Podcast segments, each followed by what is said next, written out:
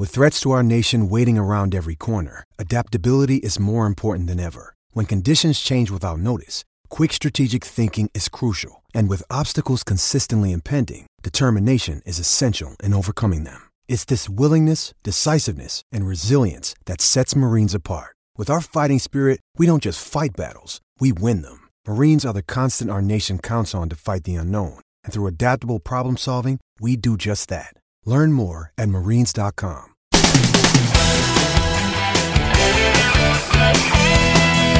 Mike's on. He's ready to go. On the fan. New York Sports Radio. Mike's on. Mike's on.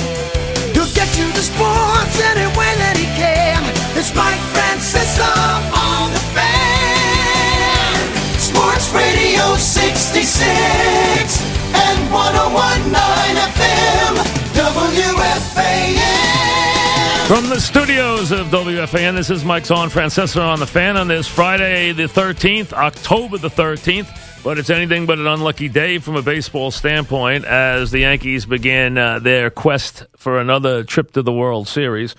Uh, and it will begin this night in Houston after we saw the uh, Cubbies continue their uh, fortunate uh, play in the playoffs of re- of recent uh, vintage, and the fact that the Nationals just, as you saw in the eighth inning last night, folks, just find a way to lose these games. I mean.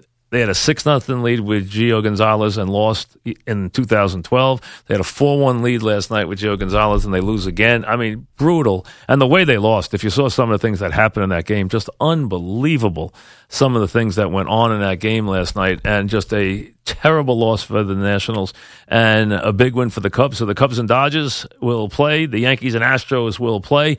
Game one this evening. The Yankee bandwagon, is the wheels can't even move now. So many people have jumped on the Yankee bandwagon now. But that's what happens in these years. You know that people just come out of nowhere and jump on the bandwagon. That's fine. Don't let that bother you. Just enjoy the enjoy the ride. And it's a lot of fun to have this. We haven't had it in a long time. You know, it's been years since we've had this kind of October with the Yankees, and this one has a special feel to it, like 96 did, because this is a team that it wasn't expected from, and this is a team that just has that little something that you don't get all the time. I mean, a lot of times Yankee teams have been weighted down by expectations. You know, you can see almost the pressure in their faces at times. Not this team. This team can't wait to get on the field. They can't wait to get out there. They're having fun. They, a lot of them are young. Many of them are going through it for the first time. And you know what? You can just see that in their expressions, in the way they go about it. And they're having a ball and they're going to go out there and give you everything they have. Now, we got, again, a lot to do today. We'll do some NFL. We'll sprinkle some NFL. I promise we won't forget the picks this time. We didn't do them last week. We will this time. Uh, you'll hear from both managers. We'll obviously set the scene. We have everything as we get ready. We'll have all the lineups. And importantly, we have tickets for you. So if you want to go, and right now, red hot, coveted tickets. We have tickets for you each hour to give away for Monday's game in prime time. We don't know the times yet of Tuesday and Wednesday. I would say, considering the marquee value of the National League Series, you know, the Cubs are ratings magic, and you got the Cubs and the Dodgers. At least one of those two games the Yankees are going to play in the afternoon. Could be two on Tuesday and Wednesday. Let's wait and see. Uh, one of them we wouldn't know for sure yet, but the bottom line is, uh, I think a very good chance Tuesday will be a day game. Now it might be a five o'clock game or four thirty, but I think it may be a day game. We haven't heard that yet. We don't have a time for Tuesday. We know Monday's eight o'clock. That will be game three. We know the rotation for the first four games, and we know that it's eight o'clock, and we have tickets each hour to give you a chance. So if you're looking to get tickets, be listening because at any moment in each hour, we're going to give you a chance to win tickets to game three coming up on Monday after they play today and tomorrow. Tonight, of course, it will be Tanaka and Keuchel uh, in Houston for a, a, game number one. The roster, no surprises, no real adjustments. Uh, the lineup, I would expect that the Yankees will dust off Holliday and put him at the DH tonight. I don't think there'll be any other changes.